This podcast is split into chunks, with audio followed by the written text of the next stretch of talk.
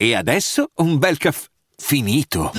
Perché rischiare di rimanere senza caffè quando puoi abbonarti a Caffè Borbone? Prezzi vantaggiosi, costi di spedizione inclusi, tante possibilità di personalizzazione e l'abbonamento lo sospendi quando vuoi. Decidi tu la frequenza, la qualità, scegli tra le cialde e capsule compatibili e crea il tuo mix di gusti e miscele.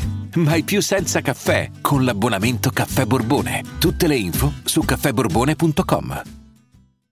Vacanze in Sicilia o in Sardegna? Con i traghetti GNV porti tutto quello che vuoi, ti rilassi fino a destinazione e se prenoti entro il 14 maggio, posto ponti a partire da 33 euro. Non c'è modo migliore per andare in vacanza. Scopri i dettagli su gnv.it. Offerta valida sulle linee Napoli-Palermo e Genova-Olbia, 10.000 posti disponibili.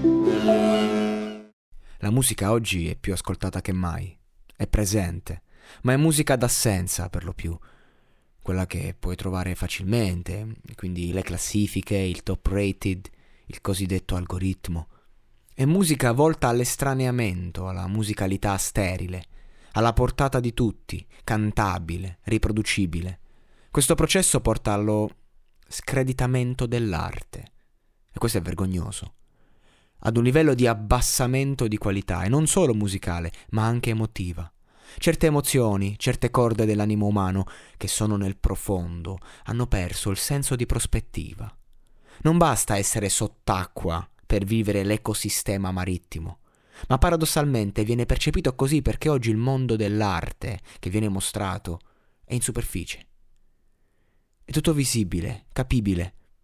Se non sei comprensibile, fai parte solo della cerchia degli incompresi. Sei fuori dal coro, dal gioco, e così chi ci rimette è la poesia. Fare di una parola un verso è pericoloso per l'artista, perché egli è umano e soffre la società.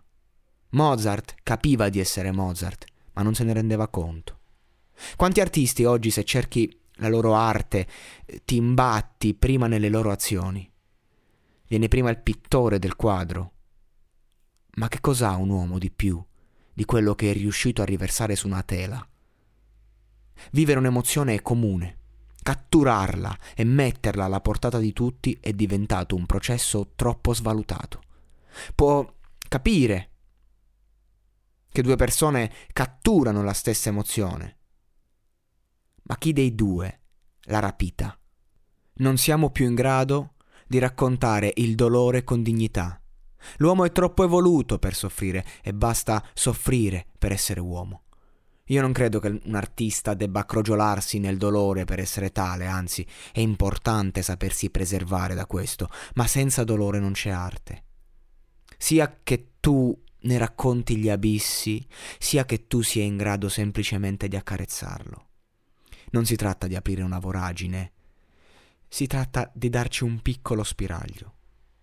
Fa molto più il non visto e a maggior ragione è importante saper raccontare il poco che viene esposto per mostrare, sottrarre, sottrarre al punto da far rimanere poco o niente, per vivere la malinconia della creazione, non la tristezza. La tristezza è masochista, la malinconia è l'altra faccia della medaglia inespressa della felicità e non c'è l'una senza l'altra. Vedo tanta felicità stupida e poca malinconia efficace. Vedo tanta esaltazione che fugge dalla malinconia perché crede sia tristezza e invece no, è il processo della fuga che la trasforma in essa. Ovviamente ora sto parlando dell'uomo, del prodotto, del mestiere, il poeta poeta non ha scelta, il poeta vive la malinconia perenne e si rifugia nell'arte per pietà verso se stesso. La poesia non è un buon affare, la poesia si trova ai margini dell'inferno e nessuno sano di mente si prostrerebbe a cercarla se non si trovasse già lì. Per questo non si impara, la si studia, male, ma è pur sempre meglio che ignorarla.